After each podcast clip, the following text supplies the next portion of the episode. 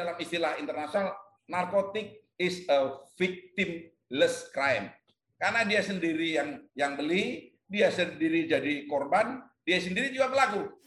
Orang yang pernah pakai narkoba, yang terjadi adalah kerusakan sistem saraf. Nggak ada orang pakai narkoba sembuh total, nggak ada, betul sembuh. Banyak yang sembuh bisa, tetapi tidak kemampuannya tidak sama persis sebelum memakai narkoba.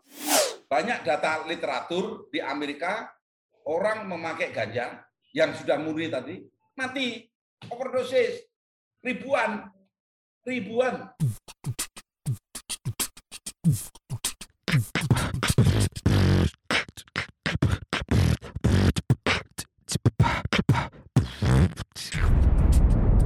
cuap-cuap cuan.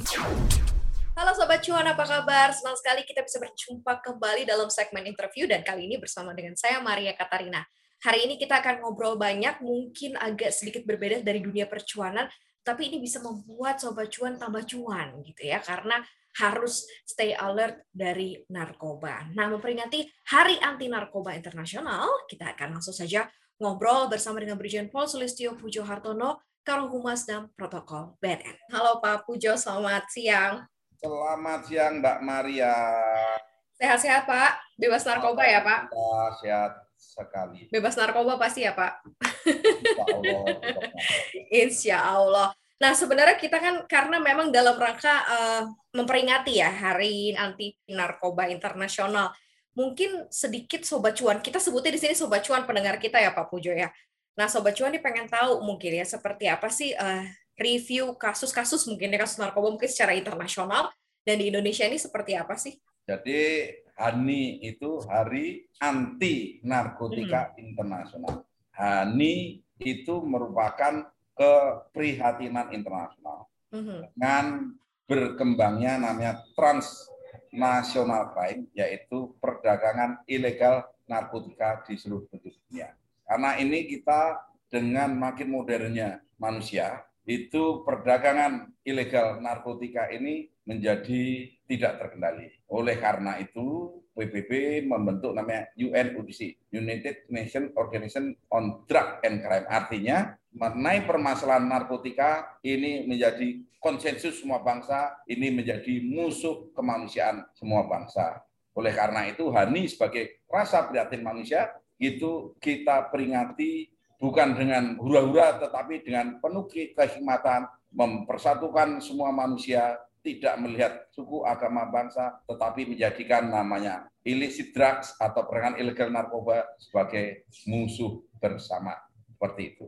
Kemudian hmm. mengenai uh, narkotika secara internasional, di dunia ini prevalensi atau angka penggunaan narkotika di dunia itu sangat mengkhawatirkan pada angka 5,4 persen dunia minimal pernah menggunakan narkotika sekali dalam setahun, mm-hmm. nah, setahun kemudian kemarin. Untuk Indonesia tahun 2019 angka prevalensi atau penggunaan narkotika pada angka 1,8 persen dari umur 16 sampai 15 sampai 64 tahun. Itu jika dihitung dengan jumlah real sekitar 3,4 persen penduduk Indonesia dari angka tadi apa 15 sampai 64 tadi menggunakan narkotika. Jumlah yang sangat besar mhm. dan ini bisa menyedot energi bangsa yaitu ekonomi dan lain-lain pada angka juga yang sangat besar ya. Sampai 84 triliun energi bangsa ini sedot ya baik untuk merehabnya kemudian dia belinya berapa dan lain itu kurang lebih seperti itu Ya, jadi semua semua kos yang harus diterima bangsa ini dengan jumlah 3,4 juta penduduk Indonesia menggunakan narkotika itu sekitar 84 triliun angka apa yang yang harus di ekonomi keekonomian yang harus hilang dari bangsa ini. Yang sebetulnya jika bisa kita maksimalkan semua ya semua bangsa ini tidak make dan lain-lain ya. pencegahannya sangat kuat di tingkat uh, bawahnya semuanya sangat hebat ini bisa kita tekan lebih rendah lagi. Kalau, nah, ini, kalau kita bandingkan dengan tingkat dunia, kita ya. masih uh, lumayan ya, begitu. Masih lumayan ya Pak ya, kalau nah, di Tapi ya, itu ya, tetap ya. sangat besar, tetap mm-hmm. sangat, angka yang sangat besar. Kalau dihitung karena 3,4 juta itu penduduk Surabaya itu. Besar sih Pak. Orang Surabaya pakai. Iya, benar Pak, benar. Nah, sebenarnya kalau kita lihat uh, dari usia tadi yang disampaikan sama Pak Pujo itu rata-rata kenapa sih sebabnya Pak akhirnya mereka terjerumus gitu masuk ke jurang narkotika ini Pak? Angka hasil penelitian mengapa mereka memakai narkoba itu rata-rata karena ajakan teman, teman main atau teman sebaya atau peer group. Nah, yang kedua karena adanya ketidakharmonisan di rumah tangga mereka kemudian mencari kompensasi keluar atau untuk menangkan dengan hiburan dan lain-lain akhirnya terjerumus masuk ke lingkaran bandar. Tapi yang pertama tertinggi adalah karena ajakan teman-teman. Hmm, awalnya coba-coba gitu ya Pak ya? Ya, namanya di bukan coba-coba diajak biasanya ini pakai ini biar keren, biar nggak cemen, biar berani, biar enak kan kita. Itulah yang menjurumuskan. Makanya ini penting sekali jangan sampai kalau kita bergaul salah. Iya, benar. Salah bergaul, ketemu kawan yang salah, kita kemudian hangout terus tiap hari bareng ya. Kalau dia memakai narkoba, kita bisa keser ke dalamnya. Benar Pak, setuju. Nah, kalau uh, pendengar kita nih para sobat cuan, ini kan mereka memang selama ini yang conscious di dunia investasi dan pengen kehidupannya tuh wealth ya Pak, sejahtera. Sementara tuh ternyata banyak banget orang-orang dalam tanda kutip yang wealth misalnya seperti kaum terpandang, selebriti dan lain-lain yang justru malah rentan menggunakan narkoba ya. Sebenarnya apa sih yang membuat kemudian kaum ini tuh lekat sekali begitu ya, cepat banget gitu jejaringnya masuk ke dalam kelompok ini apa memang ada jaring pengedar begitu di kisaran mereka sehingga memang mudah sekali tersentuh atau seperti apa sih Pak Pujo? Narkoba itu persis termin ya, persis termin. Jadi kalau angka penggunaan di satu kelompok dengan penggunaan di kelompok lain itu saya pikir bahwa itu hampir mirip. Nah, hanya mengapa kelompok-kelompok tertentu itu dipersepsikan memakai narkoba lebih daripada kelompok lain karena adanya media. Hmm. Nah, jadi kalau orang biasa itu bukan newsmaker. Mhm, nah, mhm. tetapi jika orang public figure kalau ketangkap narkoba newsmaker, artinya okay. penggunaan narkotika di kelompok emaknya di anak-anak sekolah, di kalangan artis, pegawai negeri, polisi, BNN dan lain-lain. Kalau di rata-rata, jika tidak ada sistem kontrol di, di lokasi tersebut, di institusi tersebut, contohnya kalau di polisi ada propam, mm-hmm. begitu kan, kalau BNN ada inspektorat, kalau di kelompok itu nggak ada inspektoratnya, nggak ada yang mengingatkan. Hmm. Itu biasanya lebih tinggi dari yang kita perkirakan. Seperti itu.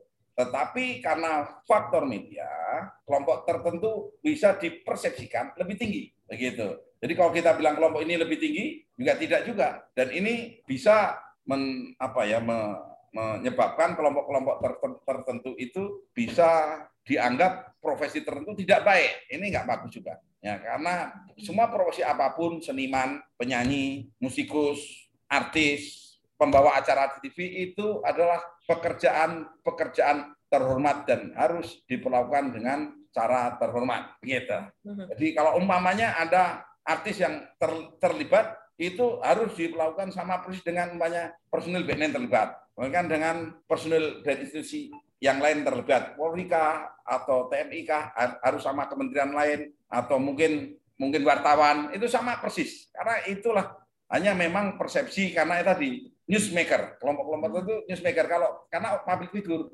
Makanya jadi public figure ini yang penting menjaga diri. Jangan sampai karena pekerjaannya kemudian karena dia menjadi sorotan publik kalau dia berbuat tidak baik ini semua orang bisa melihat. Kalau kelompok masyarakat namanya mahasiswa universitas mana, make ditangkap, ditaruh di TV, siapa dia? Orang tidak tahu dia.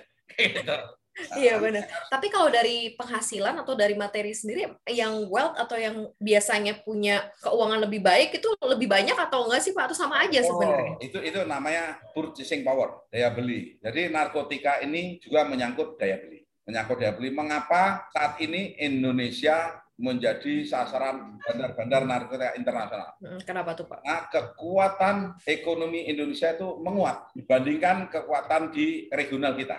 Jadi daya beli kelas menengah kita dalam 10 tahun terakhir ini jauh lebih besar daripada saat kita merdeka sampai 10 tahun yang kemarin. Mungkin yang harus bicara ini bukan saya, mungkin Menteri Menteri Keuangan bisa ngecek ya berapa persen bangkitan ekonomi kita karena daya beli yang menguat tadi menyebabkan kelompok menengah yang mampu membeli narkotika dalam tanda petik yang mahal itu membesar. Orang-orang dengan uang yang cukup tidak memerlukan hanya kebutuhan primer, tapi sekunder mungkin tersier. Dia butuh hiburan, ya kan? rumah sudah punya, mobil sudah punya, ya kan? Istri yang cakep sudah punya, ya kan? Gaji cukup gede. Apalagi gitu ya, Pak? Apalagi, ya kan?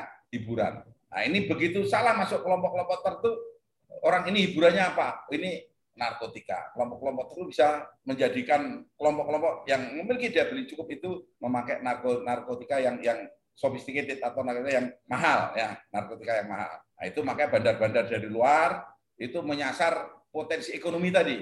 Nah, ini harus kita tekan agar tadi tidak kita tidak loss, kehilangan sumber daya yang harusnya bisa kita pakai untuk mungkin pendidikan, kita pakai untuk kesehatan. Ini tidak lari ke narkoba.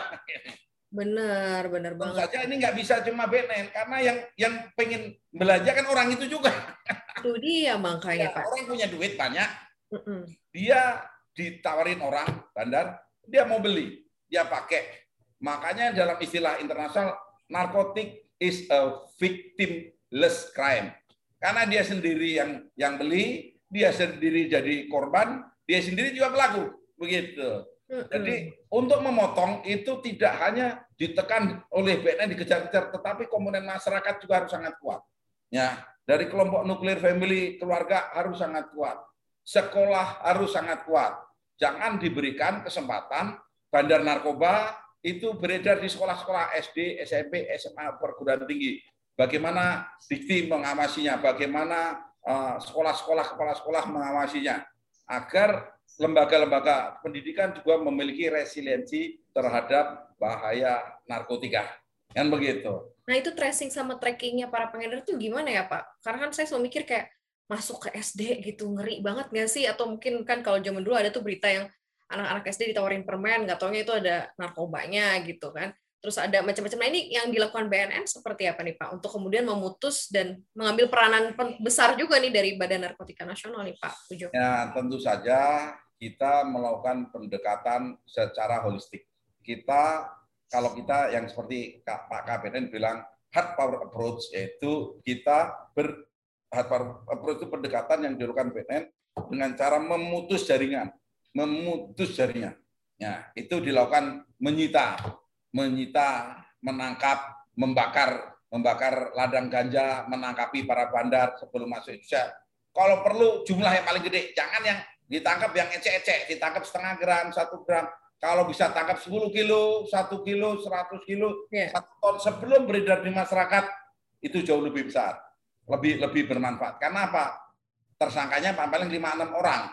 Ya kan kalau satu ton bisa tangkap 5-6 orang bisa tangkap uh, yang saya tangkap dari, dari kasus satu tahun tersebut lebih gampang menyidiknya ya kan berkasnya juga segini-gini juga ya kan orang tuh nanti dihukum mati oleh pengadilan nggak ada masalah tetapi kalau satu ton itu kemudian tersebar kecil-kecil ada 10 gram 100 gram itu jutaan orang uh-huh. yang harus ditangkap dan menuin tahanan itu iya, nah, nanti dirjen lapas yang kebingungan ya, kebingungan menahan orang karena di, di, jadi tersangka benar, karena dia make, ya dia jual mungkin 10 gram, 20 gram, tapi dalam jumlah besar.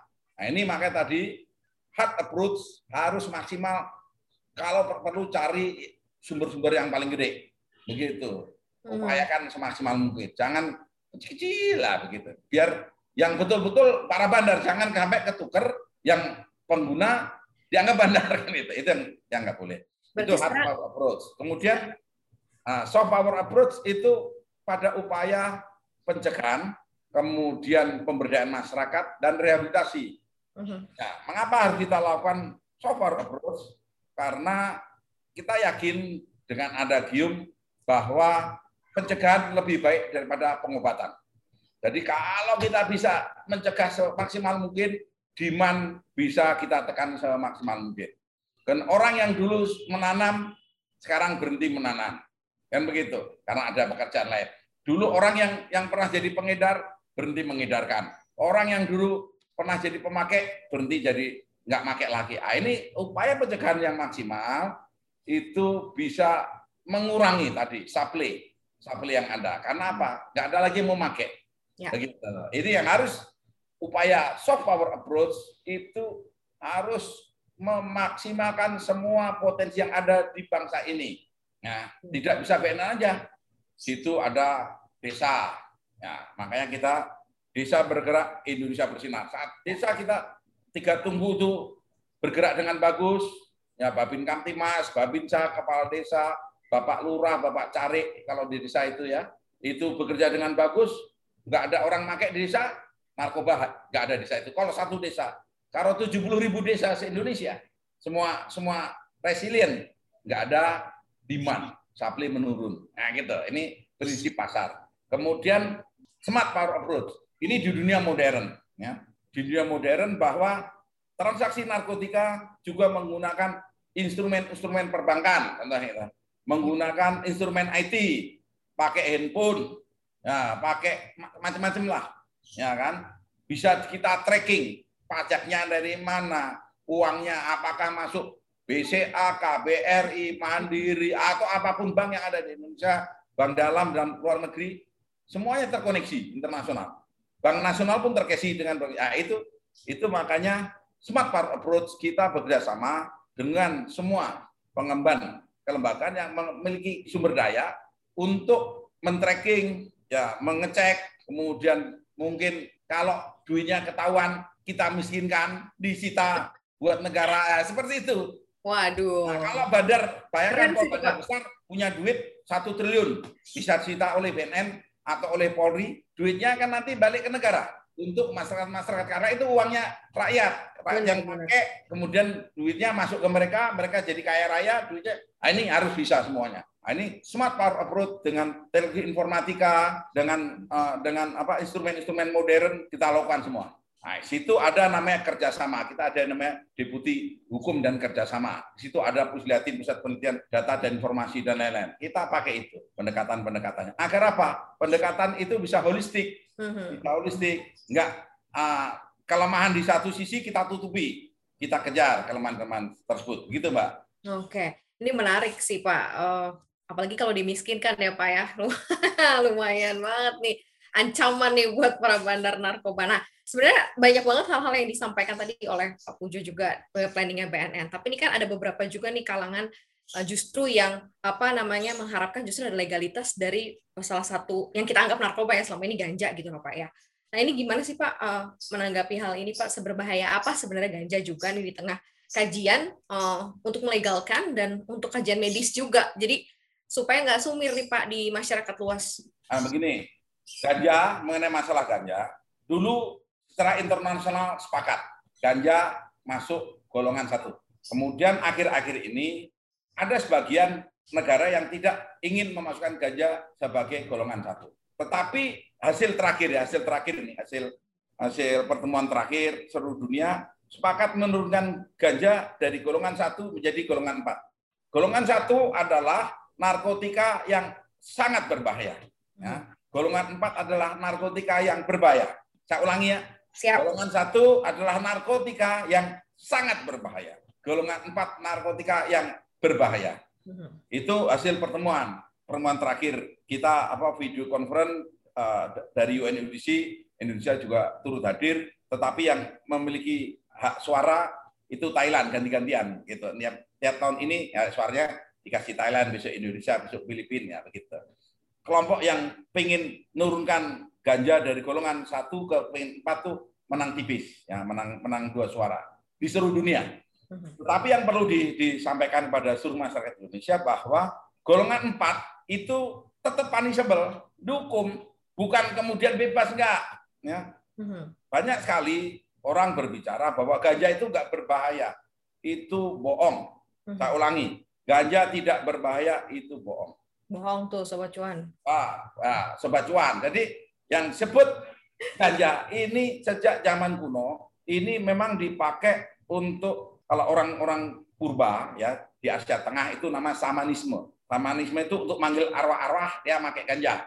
Nah, hmm. Kalau ada dia pakai sabu, bukan sabu apa pakai opium lah zaman kunonya bukan sabu. Sabu kan nggak ada. Opium, opium itu dari papar somniferum, getah opium. Samanisme itu dipakai oleh orang-orang di di Asia Tengah sana. Hmm. Itu dari Oh, kalau kalau di, di internet dicari nama tengriisme, tengriisme.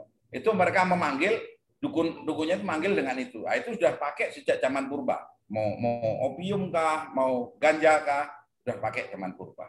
Pertanyaan berikutnya, orang bertanya bilang ganja itu nggak apa-apa kita pakai nggak mati. Mhm. Ini cara memandang yang salah. Harus dilakukan nama memandang apple to apple. Saya ulanginya apple to apple.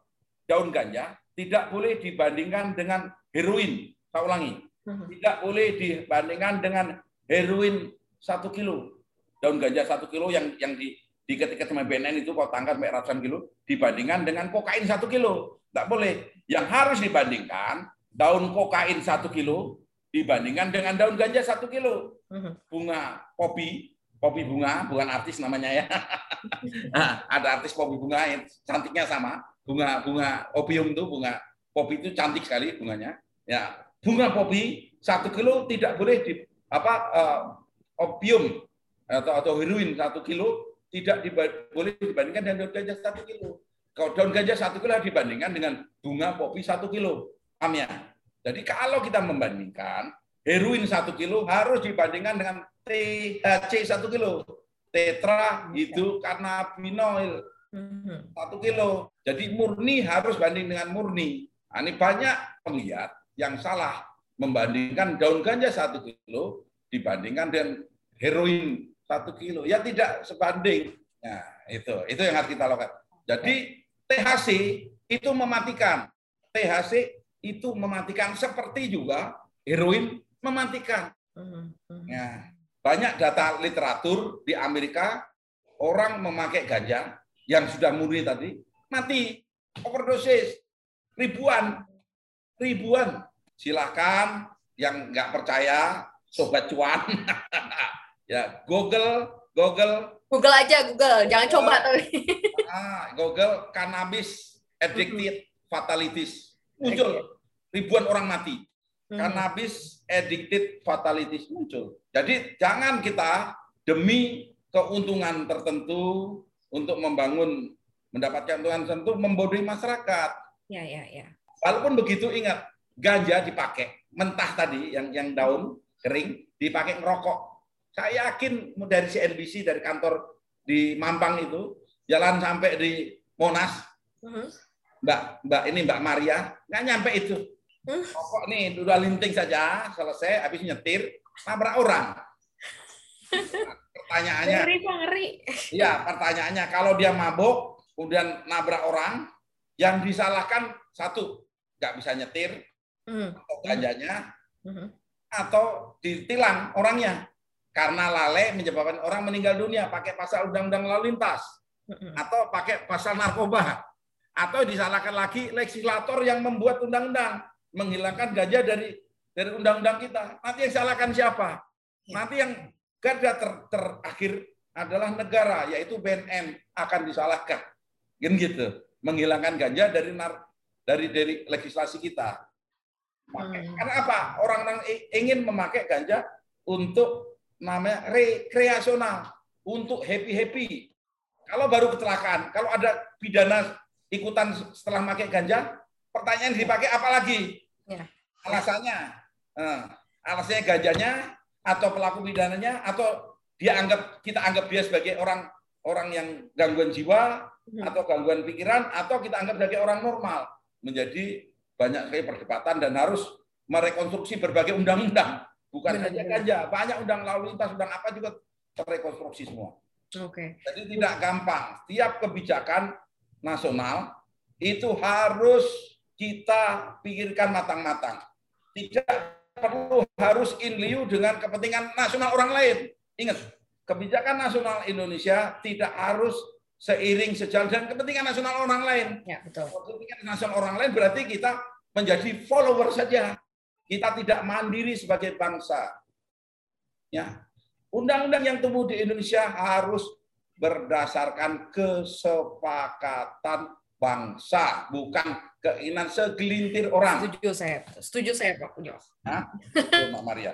Nah, Pak, BNN sendiri kan punya tagline War on Drugs nih. Bagaimana sih sebenarnya cara untuk mengimplementasikan sekaligus juga pesan untuk Sobat Cuan dari War on Drugs ini punya BNN? Sobat cuan yang gimana?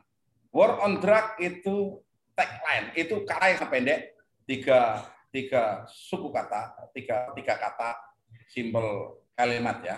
Ini maknanya sangat besar. Itu bisa mengandung makna yang pertama bahwa ini adalah pekerjaan kita semua yang pertama. Hmm. Pekerjaan semua bangsa Indonesia, ya bukan pekerjaan BNN saja, termasuk pekerjaan Mbak Maria juga. Betul Pak. Hah? Betul. Yang kedua bahwa dengan mengambil kata war itu kan kata yang sangat spesifik perang. Hmm. Ya, perang terhadap narkoba, illicit drug, penyalahgunaan narkoba. Saya ulangi ya, penyalahgunaan narkoba.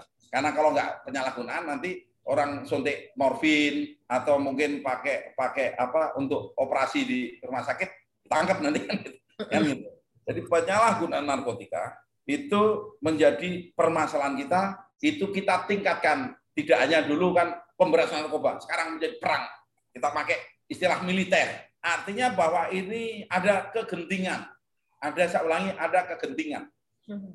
Saya ingatkan kembali, mengapa saya bilang ada kegentingan? Bayangkan, kita sudah memprediksi kegentingan-kegentingan, maka kita harus fight semua. Kita ajak semua menteri semua, kementerian dan lembaga untuk fight sesuai dengan kekuatan masing-masing. Jangan sampai ada lembaga yang tidak mengalokasikan apa kewenangannya untuk itu. Jangan sampai ada mungkin eh, perusahaan-perusahaan yang tidak memberikan perhatian terhadap narkotika karena ini menjadi perang, perang. Jadi kita tingkatkan kegentingannya. Ya, ini genting ya. Maka kita sering bilang never ending pandemi. Kalau pandemi COVID bisa berakhir, persis dulu pandemi Spanish flu tahun 1918 1920 berakhir dua tahun hilang. Mhm. Ya Allah memudahkan, ya kan? Atau semua menjadi herd immunity seluruh Eropa ya. dulu mati banyak habis termasuk mungkin Indonesia juga banyak meninggal tahun tahun 1918 20. Tetapi begitu pandemi selesai, apalagi yang yang pandemi yang sampai sekarang seluruh dunia ini setengah mati, uh, uh, semuanya sepakat semua terhadap pandemi, yaitu illicit drug, narkotika, semua nih pandemi. Yang tadi sampaikan saya dunia rata-rata dunia 5,4. Bayangkan, kau hitung jumlah penduduk dunia berapa 100 juta yang harus tiap hari duitnya hilang untuk pakai narkoba. Kan begitu. Walaupun tadi orang bilang saya sampaikan bahwa ini apa victimless crime kan gitu. Hmm. Nah, karena dia ah kan duit-duit saya kan begitu. Ya kan aku cari sendiri pertanyaannya. Memang duit-duit orang itu atau duit kamu coba cuan. Tetapi yang rusak badan kamu, Betul. diri kamu, anak kamu menangis. Nah, ini yang harus kita orang yang pernah pakai narkoba, yang terjadi adalah kerusakan sistem saraf. Nggak ada orang pakai narkoba sembuh total nggak ada, betul sembuh. Banyak yang sembuh bisa, tetapi tidak kemampuannya tidak sama persis sebelum memakai narkoba. Mhm. Gitu ya. Nanti ke BNN, nanti kita minta rehab, ya kan dan lain-lain kan begitu. Saya kan pemakai Pak, makainya kecil-kecil, rehab, betul rehab. Begitu sembuh, badannya rusak, jadi goblok, jadi menurut intelektualnya apa eh, cara memandang situasi udah berbeda, belum kerugian mhm. berapa banyak duit yang sudah hilang, ya kan? Berapa mobil yang sudah dijual. Nah, ini saya ingat satu tuh, ya. Kalau di luar di tempat luar banyak sekali orang bilang rehab rehab rehab. Untuk di BNN, saya ulangi rehab itu gratis. Ini penting karena banyak nggak tahu nih, nah, banyak nggak tahu rehab gratis. Padahal kita udah bikin konten rehab gratis di info BNN underscore RI. Saya nggak yakin Mbak Maria Katarina itu follow akun BNN tuh. Eh follow dong. Oh, follow ya, makasih Mbak Maria. Ya Sobat Cuan follow ya. BNN underscore RI, Instagram BNN. Mm-hmm. Karena saya operatornya, ya saya lihat terus perkembangannya. Apalagi... Tapi kalau kalau datang ke BNN buat dapat rehab gratis nggak ditakut-takutin kan Pak? Mungkin banyak takut Pak. Takut oh nggak perlu takut, Mbak Maria. Ya orang yang datang ke instansi negara mengaku sebagai pengguna itu namanya rehab voluntary ya, rehab voluntary. Saya salah sih. Orang datang ke tempat kita Pak, saya pakai narkoba saya mau sembuh nggak nggak akan nggak akan dan tidak bisa dihukum hmm. karena dia pengen sembuh kalau datang di BNN gratis kita asesmen kita lihat di pemakaian bagaimana kemudian nanti kita kasih surat rekomendasi di rehab di Balai Besar Lido kita ada di Badoka hmm. itu di Sulawesi Selatan Tanah Merah kemudian di Lido pusatnya di Lampung hmm. kemudian di Deli Serdang sama di Batam Oke. Jadi kita punya rehab semuanya kalau di BNN gratis. Kalau di luar bahasa bahasanya orang Jawa Timur mahal.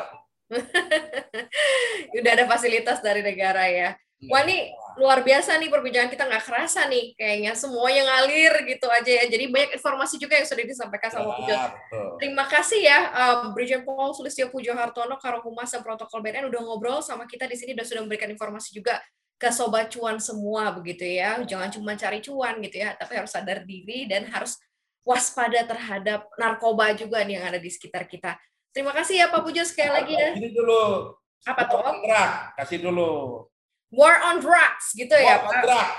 Oke. Sobat cuan kita harus uh, perangi narkoba dengan tagline BNN di War on War drugs. On Wah, luar biasa keren banget. Makasih Pak Pujo, sehat-sehat terus di situasi ini. Salam sehat ya. tanpa narkoba. Sip, salam sehat tanpa narkoba. Selamat siang, terima kasih Bapak. Demikianlah pembahasan mengenai Hari Anti Narkoba Internasional dan obrolan saya yang begitu panjang begitu ya terkait mengenai informasi-informasi seputar Hari Anti Narkoba Internasional bersama dengan Brigjen Paul Sulistyo Pujo Hartono, Karohumas, dan juga uh, protokol BNN. Pastikan ini bisa bermanfaat ya untuk Sobat Cuan semua. Dan selalu saya ingatkan juga jangan lupa untuk follow akun Instagram kita di @cuap underscore cuan dan subscribe YouTube channel kita di cuap cuap cuan. Dan jangan lupa ya untuk dengerin podcast kita setiap harinya di Apple Podcast, Google Podcast, dan juga Spotify. Terima kasih Sobat Cuan, salam sehat selalu. Bye!